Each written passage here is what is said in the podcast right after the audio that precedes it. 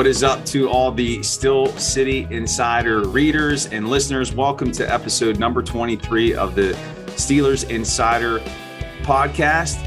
I'm here once again with Matt Cecil. Matt, how you doing today? Great, Jeremy. How are you doing? Uh, I'm doing well. Matt and I are here bringing you a late night edition of the podcast. Jim and I typically on at 5 a.m., but we're coming to you today and we are going to talk defensive free agents for the Steelers, guys who they should try to resign. Um, we're going to talk about some outside free agents. We're going to get into that, and this is going to help you prime for the upcoming draft, which, believe it or not, uh, is two months away. Before we get into that, got some Steelers news that we need to cover. The combine has started and happening as we speak the wide receivers are just lighting it up with their 40 times. A kid out of Baylor ran an unofficial 4-2-1. Uh, Chris Olave, wide receiver out of Ohio State, ran a 4-2-6. They say it's the largest number of receivers uh, in a draft class that have run under four fours in history of the combine. Uh, and Matt and I were talking about this before we got on, and Matt um, has some expertise in this area in terms of training athletes. Um, but this could be due to advancements in training. So, Matt, I don't know if you want to speak to that as we get started here. The first thing I thought of was these guys are getting some sleep. Yeah. Sleep is so important, and everybody out there should read Matt Walker's book, Why We Sleep, and you know, the Matt Walker podcast and what goes on in the brain while we sleep. And so these guys are, are running later, and I think probably for their circadian rhythms too it's probably better for them. You know, if you're up at midnight, one in the morning, you're doing some type of interview, and then you got to get up at six the next morning, and they're asking you to run a forty. You're probably not going to do as well. And I think, uh, you know, when they go home and they work at their pro days and they get better times, it might not be a 39 and a half yard track. It might just be the fact that they're getting better rest and and they're better prepared physically to time better.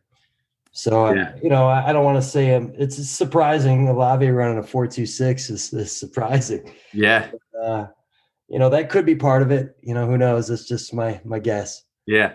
And a guy that I know we've talked about off air, Velus Jones Jr., a guy that I had mocked to the Steelers in the uh, the first of their seventh round pick. He ran a four three one. So guys are just tearing it up. Some other combine news, uh, and I'm sure there's going to be a lot of coverage uh, on the site. Um, but Kenny Pickett and this this is annoying me. I'm sorry, but his hand size, his hand size came at 8.5 inches. I get the ball security and all that jazz, but if you're going to factor weigh that more than somebody's heart or intelligence or football acumen, I I just can't I can't. That's irritating to me. I don't know how you feel about that, Matt, but well, Mike uh, Vick had an 8.5 inch hand too, and he could sling it like 70 yards. So I, you know. Yeah I mean, can you hold on to the football? You know, uh, I just read today he had 38 fumbles. It's a little concerning over the course, but he had five seasons to play. Right. You know, so I, you know, I mean, he had the thumb thing where he can't stretch his. I don't have big hands, and I, I, I was like, "What's mine?" I measured it at nine, and I was like, you know, they got to be smaller than Joe Burrow's. I think this width thing is like overrated. Yeah. You know, so uh, what do they do on the field?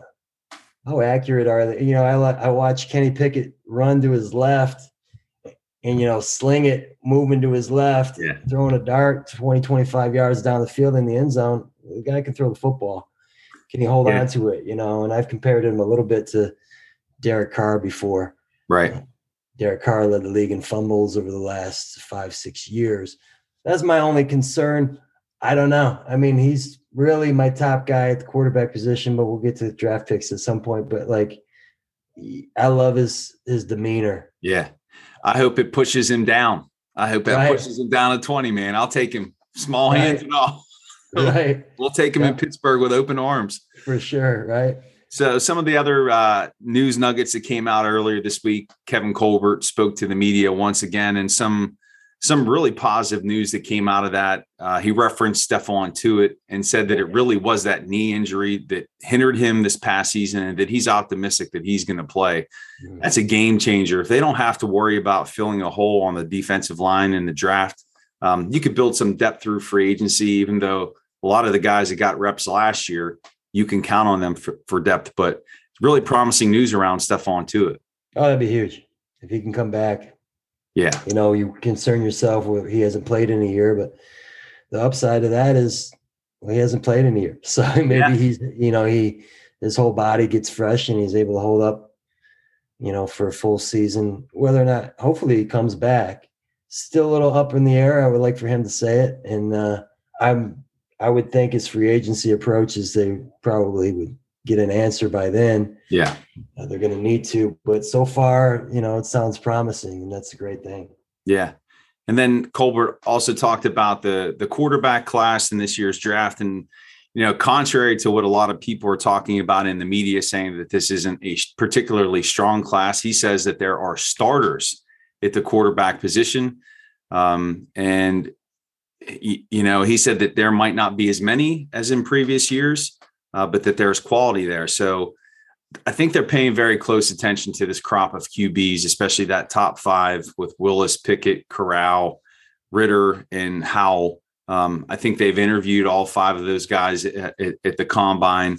Um, it, it's my thinking they have their eye on one one or two of these players, um, but I thought that that was um, I guess confirming for me because I've been saying all along I think they're gonna they're gonna pull the trigger on a quarterback at pick 20.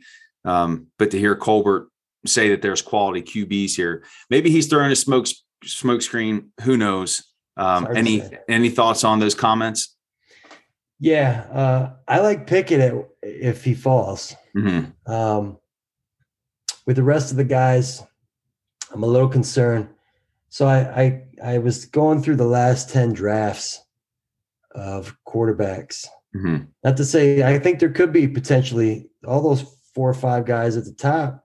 Yeah. It could potentially, he's right. They could potentially be starting quarterbacks. You know, but when you think of like Matt Corral, he's 6'2, 200, so he's undersized.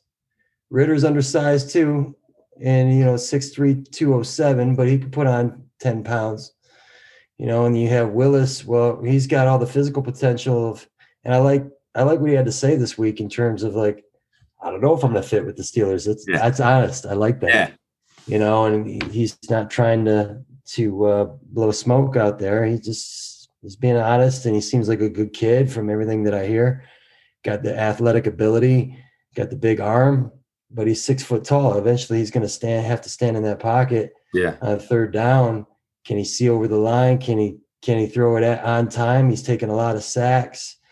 I think when you go down the line and you look at each one of these guys under a microscope, I'm wondering if they're truly first round picks because mm-hmm. if you look over the last 10 years, there's been 30 first round picks and there's been uh, 10 second round picks.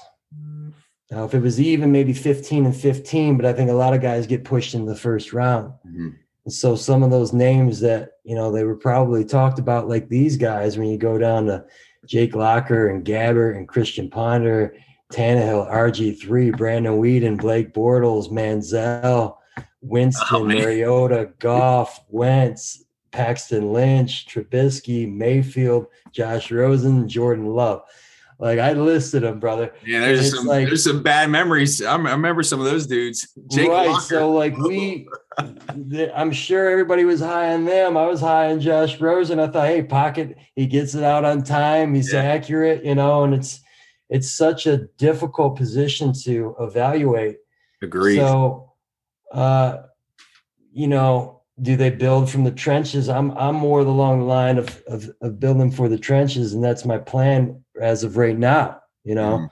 things change, and uh, as it evolves toward the draft, as we get a, full uh, perspective after the combine. A couple more names. I mean, is it was Newton uh, worth the number one pick? He made a Super Bowl, but he didn't win one. Right. You know, Jake Luck got or Jake Luck. Uh, Andrew Luck got hurt. Kyler Murray.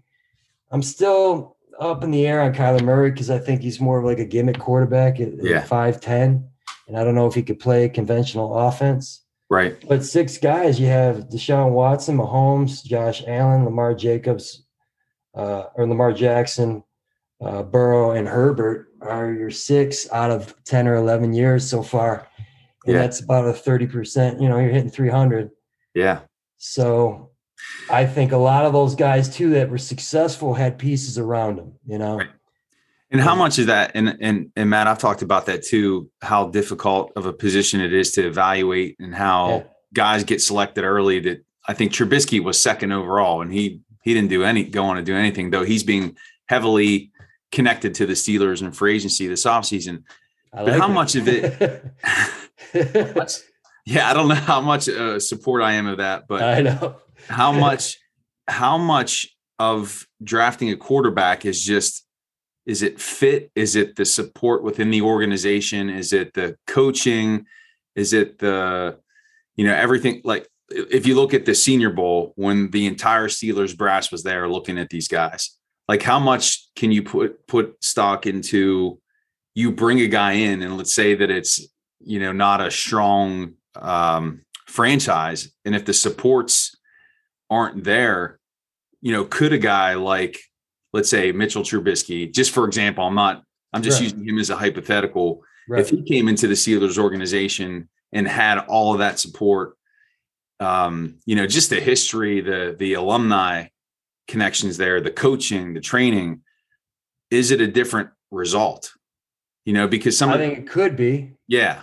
I think So a lot of it is where you go, the coaches that you have, the system that's in place. I'm a huge fan of the Shanahan system. I've been writing for, about it for a while, mhm, mostly because, all right, so this is what I've done too lately with a little bit of extra free time at night. I went back in YouTube and I looked at 94 Steeler games, 2004, 2005, Ben's first couple years. And for several years, I wrote about too that I think Ben could have been the best play action quarterback, you know, the game's ever seen.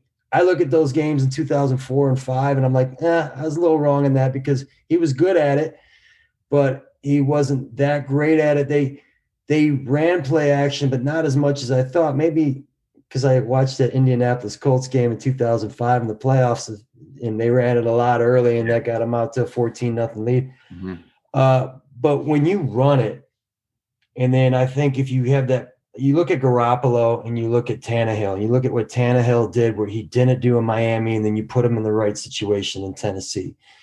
When he's running that drift route of you, when you got the inside and outside zone, and you're running that basically a, a crossing route, that's the it's a very easy completion to make mhm. receivers catching it on the run. Now you're getting big chunk plays. And if you're getting the big chunk plays off play action, you can win. I just think quarterback, I'm not saying it's overrated. Don't get me wrong. It's important. But I think people don't really, that we underestimate that an average quarterback can win Super Bowls. And then once they become an average quarterback winning Super Bowls, we don't label them an average quarterback anymore. People thought Russell Wilson was a game manager, just like they thought Ben was, and then they won Super Bowls and they wanted to put more on their plate. I don't think they had to put more on their plate. I just think that a lot of it is system. Yeah. And if I, I would love to see the Steelers, a modern day 2004 or five Steelers, running the ball, embracing getting to third and three and third and four. When they had Neil O'Donnell in 95, you couldn't stop them on third down. And he was a, definitely a game manager, very average quarterback. Donald. If you put him in third and four, third and five, that ball was coming out quick to. Andre Hastings or Thigpen or Mills. It was out, and you couldn't stop it. If you have the right system in place, uh, I think guys can be productive. Yeah. And, uh, and so I would love to see them get back to running the ball, controlling the line of scrimmage. I think it's a little bit soft of a mentality to say, hey, we have to have a franchise quarterback in order to win a Super Bowl. Mhm. Uh, no, we we can run the ball. We're going to convert third down. We're going to protect the ball. We're going to play great defense, and we're going to beat you. Yeah. You know, and the, I think there's potential for guy whether it's Pickett, because I don't think any of these guys are Josh Allen, but whether it's Pickett or or maybe somebody else like Ridder, uh, there's potential there. Or or guy off like the Trubisky. That's why I like him at 6'2", 220 with the mobility and the run of bootlegs, bootleg left, bootleg right, run that drift route across the middle and run play action and then have a great system and third down in place and and control the clock and hit big plays. Yeah. I mean, that's a that's a good good perspective to have too. I mean, I, I definitely feel like I feel like the Steelers are going to have to build their offense around that concept, yeah, regardless yeah. this year, because you're, you're, not going to have a guy who's going to come in there and right. put the team on his shoulders and throw it 40 times a game. That's not going to happen. Right. We're going to have to. It's the offense is Najee Harris, and, and then you got to draft him, right? Yeah, you got to convert those third, like you said, third and threes, third and fours. That's got to be the style of football, at least for this year. That's, so yeah, but um, one more thing here from uh, Colbert, and then we'll jump into the Steelers' defensive free agents. Yeah. He did talk about Zach Banner and Kevin Dotson, which I thought was pretty interesting. He said that they need more from both of those guys this year. Acknowledged the fact that they had injuries, but said at the same time they need more. So I feel like that was the shot across the bow to to both Dotson and Banner, saying, "Hey, you got to step it up this season." Um, your take on on that comment from Colbert? Well, I like Dotson after the first year. I think, you know, it was even though he was well built, maybe he wasn't in condition. There was some comments going into training camp about him not being ready. So good. I'm glad he, he put that out there and put the challenge out there. Banner, maybe it's he should breathe a sigh of relief. I don't know because uh, I thought maybe he'd be cut potential, but maybe by saying that they're going to keep him around. Mm-hmm. Uh, Banner, talked a good game in terms of leadership and being passionate and being, but he got awfully quiet. You know, he was dealing with that knee all year, and you didn't hear from him. Mm-hmm. And so I thought, well, maybe you know that maybe they're not going to bring him back this year. If they do, cool. I guess they're not going to maybe then address the right tackle position in, mm-hmm. in free agency. Yeah, kind of think they should uh, with something a little bit more reliable. But they know if he's in shape. Yeah and he's in shape right now and he's working and they see the progress, then I'm I'm okay with that. Yeah. Yeah. Interesting. Big year, big off season for both of those guys. And you know, before we get into the defensive free agents, I know we talked about the offensive free agents last year and potentially some out, um, outside free agents the team could look at. And I know we wanted to talk about Mason Cole. Um, yeah, at, at center, and uh, so I wanted to give you an opportunity to kind of riff riff on that potential yeah, sign. because we mentioned, yeah, we mentioned yeah. in the last podcast that we are going to mention something about or talk about center. And, you know, I had said in a piece that I wrote something about Matt Paradis and you brought up Mason Cole, and I thought that was a way better fit. Yeah. So I wanted to at least kind of talk about that because he can play guard or center. And if and if Green comes around at center and maybe you hold off on signing a big name free agent at guard, which I think they should do. Uh, know, I can get into that a little bit later. Uh, but he could play guard then. He can mm-hmm. play both, all three inside positions. So at 6'5, 296, and you know, he played with Minnesota last year playing the inside outside zone, which I think, you know, seeing Matt Canada's offense before a lot ran a lot of inside zone. I'd like to see inside and outside zone with the power gap scheme and being versatile where they, they line up in different gaps along the line of scrimmage defensively and you counter with it in your mm-hmm. running game. And so that's what I hope to see. Yeah. Um, and I think he would fit that. I know at Michigan he played left tackle even, but he was by far and away their best offensive lineman uh, his senior year. And I thought he was going to be much more successful professionally than he has been so far. So maybe a fit for him. Yeah. And he's one of those sneaky names that this it's it's a typical sure. Steeler signing. You you know you don't know too much about them, yeah. uh, but they were steady in their previous role. They they come on to the team. I think of like a Jeff Hartings um, back in the day, and right. he you know played in Detroit there. Um, mm-hmm. So yeah, he's definitely a name to keep an eye on. You know, That's as great call uh, on your part. Yeah, I love yeah, that. Free agency wears on here, but let's talk about it. Steelers defensive free agents. I think there's four guys that really um, we're going to spend the bulk of our time talking about. It's Terrell Edmunds at the safety position, um, strong safety alongside Minkah Fitzpatrick. It's Ahkello Witherspoon at, at the uh, cornerback position, Joe Haden. Um, there's mm-hmm. got to be a decision made there, and then Montravius Adams. So, you know, if we want to start from the top, work our way down, um, yeah, we'll kind of pitch and catch here. Okay, yeah, let's start with Edmunds because I think he's the uh, number one guy on the list to bring back. You know, maybe yeah. Juju's number two, but Edmunds. I mean, you know, you look around the league, and I, I wrote about that. That guys like Keanu Neal and Marcus Maye and Jordan Whitehead, they couldn't stay healthy. Yeah. So you want somebody reliable. Uh, if you bring Edmunds back, it's there's a potential there for Fitzpatrick to pl- and him to play together for five, six, seven years. That's invaluable. Yeah. Uh, my concern is he played really well at the end of the year. He, he contained Mark Andrews pretty well when he was mm-hmm. asked to cover him one on one a little bit in that last game they played against Baltimore. And uh, you know, is that going to be on tape for other teams to offer him a little bit more money than yeah than the Steelers were willing to offer? I'm hoping a three year deal somewhere in the neighborhood of. I mean, five would be lucky, but you get six or seven million. They, I hope that they're willing to pay mm-hmm. three years, 21 million, whatever the signing bonus may be. But, you know, I'd love to see him back. Yeah. You want to keep your draft picks like we mentioned before. Yeah. I just think that the thing, the thing for me there, um, which I, I, and I think the Steelers have to be, have this in the back of their mind is that if you let him walk, you're, you're not going to draft a guy and bring him in and start.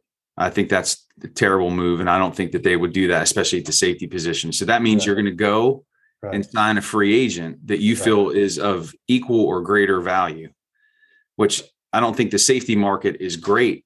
Why wouldn't you stick with this guy you've invested all these resources in so far, who has chemistry with Fitzpatrick and the rest of that defense?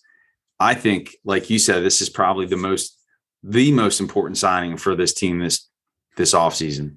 Hundred percent. And I, you know, I last year my number one guy was uh Cam Sutton. I think this year it's Edmunds, and I'm hoping we yeah. get the same success where the Steelers organization feels the same way and right. they bring him back pretty early. It, it almost reminds me of um, how how it took a long time for Bud Dupree to develop, and now yes. Edmunds hasn't been that explosive as Dupree was in those big years. Or even going back to Jason Worilds, it took him a long time. Right. But you can't. Why draft these guys and develop them if you're just going to let them get away? So I'm Absolutely. I'm right there with you. You got to get. He works back. hard. He does. He does, and he's football pedigree. His brothers, uh, I think his brother is still with the Steelers practice squad guy, right? Yeah. yeah. yeah. So maybe they offer him. Maybe that's part of an incentive. Hey, I'll sign, but you got to keep my brother around. that seems to be like a whole family tradition there with Pittsburgh with the Watt brothers and. Well, so, yeah, and you can keep so many guys in the practice squad now. Why not keep him? He's hey, a good special teams player. Why not? And then let's go to uh, cornerback. Let's talk Ahkello Witherspoon and then Joe Haden. Yeah uh, I I think um, we're in agreement. We'd like to see Witherspoon come back, maybe on a two-year deal. Yeah, um, somewhere between eight and ten million. But Witherspoon, I mean, he, he played well at the end of the year, and the numbers I think his passer rating against was something like twenty-two point something. I mean, he, yeah. you know, uh, he doesn't price himself out of the market. We'll see what happens in, in terms of other teams and it's so difficult to guess. All right, if you don't bring him back or Joe Haden back, who would they sign? And you know, I just think he's the best guy. He's been a year in the system. Yeah. Uh, you know, they traded for him for a reason. Let's not just give away fifth round picks every year and, and not get anything back in return the following year. I'd like to see him come back. And I think with Joe haden you know, it reminds me of not this drastic, but I remember in 2002 thinking Dewayne Washington's done. And, you know, they brought him back for another year and it was not a good year. Yeah. And I don't think he's done. Uh, Joe Haden's a little bit different pedigree, uh, but there's a little slippage there. Yeah. Uh, you're at this point, you can, you, uh, we're going to ask him to bring him back to be the third guy, maybe the fourth guy. Yeah. I don't think that really fits. Maybe he wants to find a better you know Super Bowl opportunity. Uh, I think Witherspoon's the guy. Yep, I, would agree. So th- uh, this is crazy, and this is how sick I am. I had a nightmare last night, and this is true story that Justin Layne was starting opposite Cam Sutton. I swear to God, that was my dream. And he was just getting awesome. like, oh my God, what did they do? That is fantastic. Yeah. I have strange Steeler dreams. Yeah. Uh, I'll have to share them the next time I have one. Yeah, and it just came to me. I'm like, oh, I, I, remember that last night. But um, that is frightening. It's very frightening. Nightmare. Yeah, but they have to. I feel like they do have to make a strong push to re- resign Witherspoon. Yeah. I don't think it's going to happen though. I think he's going to be looking elsewhere. I think he's going to mm. command a bigger dollar than what we can offer, and they're Wow. going to have to find some type of answer. It can't be through the draft. They can't draft corners. Yeah, you could say that maybe they they've learned, but their track record is not it's not good. So free they've got to go through free agency again. If you have a guy on the roster who stepped up last year, um, give him a full year in- the system, OTAs, mini camps, training camp. It just makes sense to sign Witherspoon. And then in terms of Haden, if you can keep him around, one year deal, something cheap, just as a veteran presence. I love him. Yeah, I mean, I, I would try to do that, but you can't. You know, he's got to take a discount, which Mhm. whether he's willing to do that, but Witherspoon, I wouldn't be surprised he signs like Baltimore or some, you know, something. well, the only like saving that. grace there is, you know, the other teams had opportunities to sign him, and he signed what a one-year deal with uh, Seattle, and then Seattle didn't want him, and Yeah, you know, for whatever reason, there's less value than what we see after we saw him with three or four games with the Steelers. I think uh, maybe he hopefully uh, just playing devil's advocate to what you're saying because I'm hoping he doesn't leave. That maybe just being in this system and having some success and you know the offers are fairly similar. The Steelers got money under, under the salary cap to. Not that they're going to overpay him. That's not what they do. But uh, you know, I don't I don't know if anybody overpays him with other guys like Donte Jackson out there and JC Jackson and other cornerbacks that are potential free agents. You know, maybe we do something down the road about guys that get released before because if James Bradberry's out there, it's somebody you bring into the equation to see how much uh, he, you have to pay him. Yeah. It's just going to be interesting. I think there's better players, hopefully, that other teams value that, and we can keep uh, Witherspoon. yeah. I wonder, and I was sitting here thinking as we're talking, how much the promotion of uh, Teryl Austin and then the hiring of uh, Flores will have, and maybe retaining some of these guys because you're talking two great defensive minds. Um, Austin, you know, uh, coach, wasn't he a uh, cornerbacks coach, secondary coach?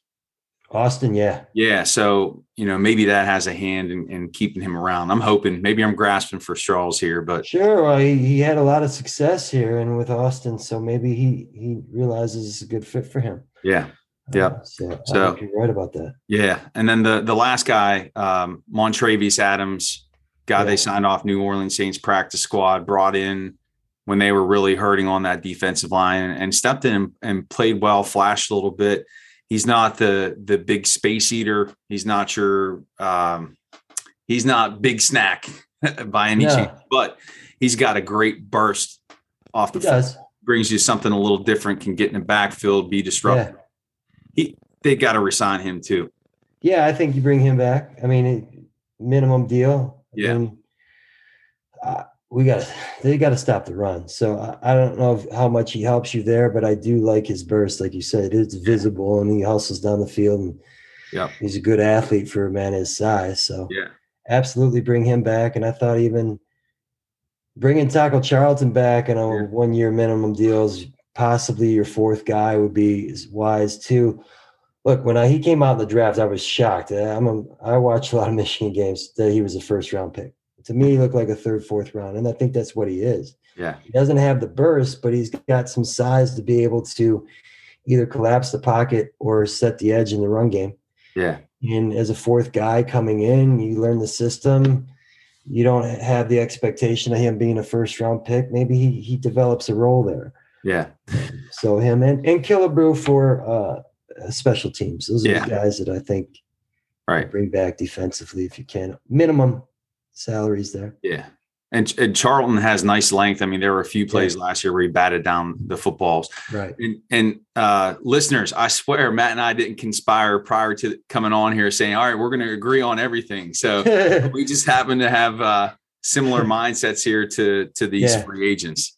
So, absolutely.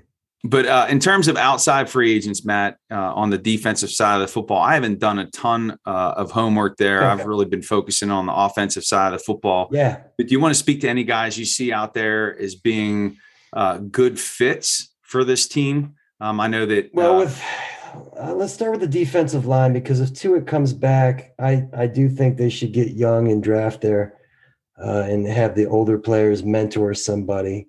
Mm-hmm. Uh, let's say they don't. Let's say maybe they sign a guy like Foley Fatukasi, the nose tackle type, 6'4", 318 pounds from the New York Jets. Okay. Sebastian Joseph Day. These are nose tackle types that are also six four that can possibly play, you know, in, in dime or nickel and sub package. And mm-hmm. uh, I mean, that's a possibility. I highly doubt that. So I don't want to spend too much time on that. Yeah. I thought about an outside linebacker that would be more willing because I don't think they're going to draft one in the first three rounds. Somebody that's more willing than Melvin Ingram and uh, Roy Countryman wrote about that. I thought this is a good uh, touch on his part. Is Whitney Mercilus would be mm-hmm. somebody that I think would be more accepting of being a third outside linebacker. And if you had, you know, Charlton and, and uh, Dan, what's what's his last? Uh, oh, Derrek Tuszka. Tuszka. Tuszka. Yeah, him he came Charlton on a little bit there. Before. At the end of the year. Yeah. Yeah. Yeah, no, they he I mean they they did some nice things, him and Charlton for where they came from and late in the year. So uh, I'm okay there. As far as inside linebacker, I think this is where things get a little interesting. You know, you bring in uh, Flores, and you know, does he go after Dont'a Hightower? Might be two years past where he'd be more of a option, but you never know for a year or two. Um, some guys that I mentioned, I mentioned Vander Esch in my piece. I don't know if he's physical enough.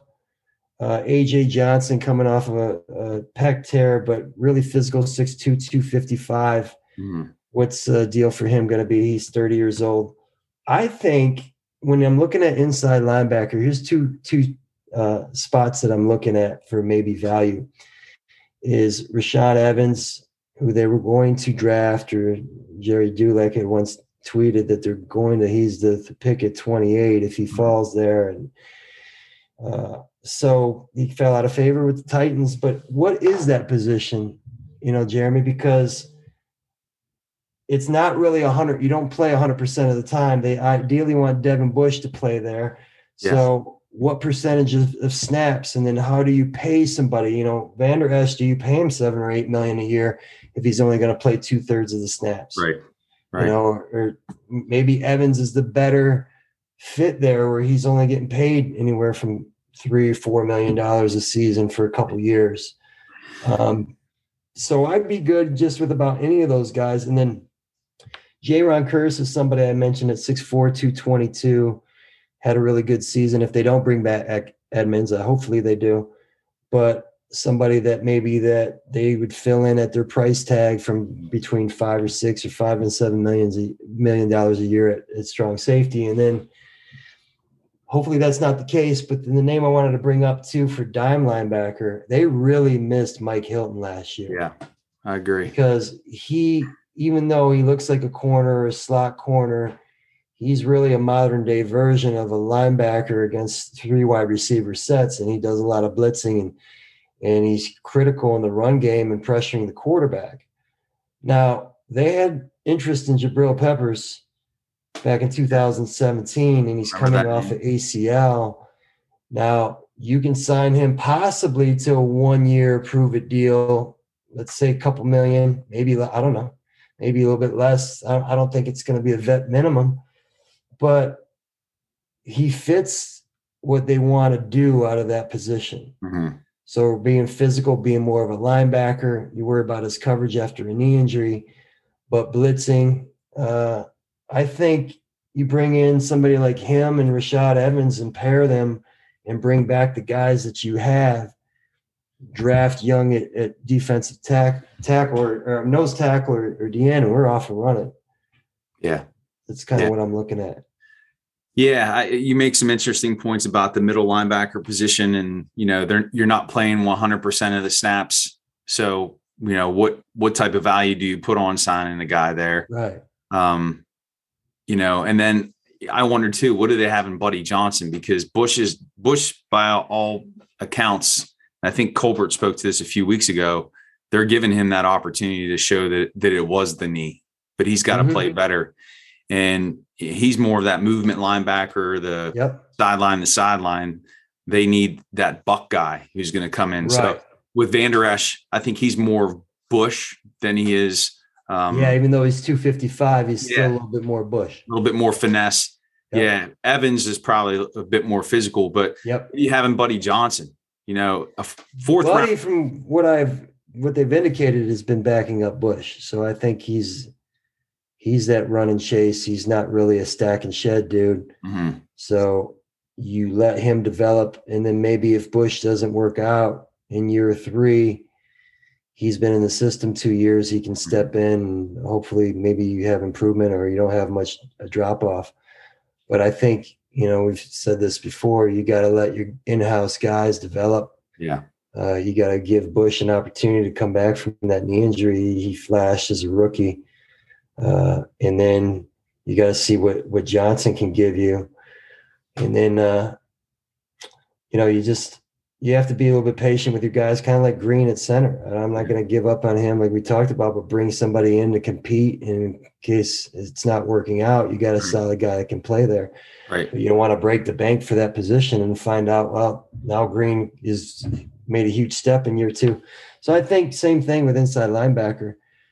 So just yeah. bringing guys in for certain roles, maybe like Evans and, and Peppers where you don't pigeonhole yourself in the draft because I think round three is the ideal position to draft those specialists. Yeah. Whether it's a, a slot guy like like Marcus Jones, if he's there, mm-hmm. can play that that, and then you you only paid Peppers, you only got brought him in for a year, and maybe he is the man, and maybe maybe Jones can play somewhere else, but you. Yeah you don't handcuff yourself in the draft. And same thing at linebacker. I don't think Muma is going to fall at round three, but you know, you you sign Evans, and if somebody's really good there around three, that's inside linebacker, and he's best player on your board, you're able to take him. Yeah. Um, so that's kind of what I'm looking at for those rounds.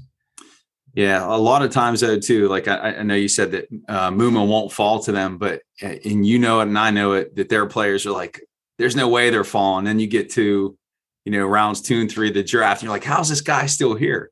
I know. Still on the board. So it's so hard to tell, you know, before yeah. it's all said and done, those five quarterbacks we talked about, they may sneak into the, you know, picks one through 25, and then it's a completely different draft board. But I think one of those guys is going to be there around two. I just think one of them will be there. Yeah. I think they're all really tight. I mean, Sam Howell, I didn't mention him, but I, he struggles with getting the ball out. I watched some games in the pocket presence and maybe taking sacks that he's shown it. You know, uh, they're, pro- I saw they're all projects in their own way. Yep.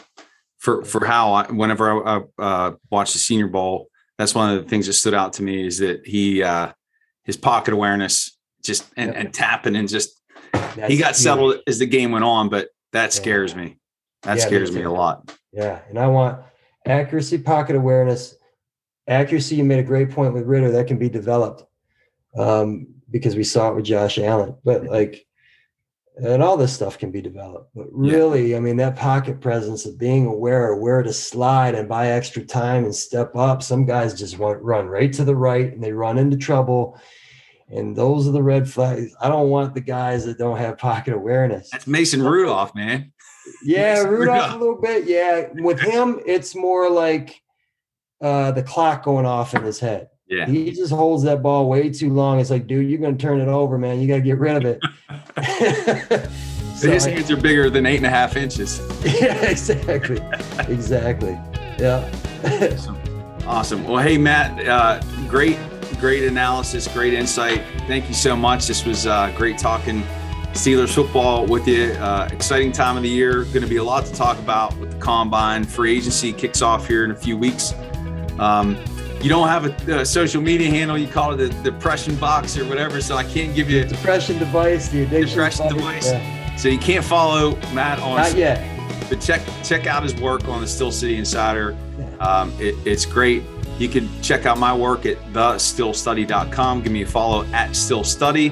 Um, I think Jim is going to be back next week. We may have a special guest on the show, but uh, Matt and I will be hopefully connecting and doing more of these moving forward.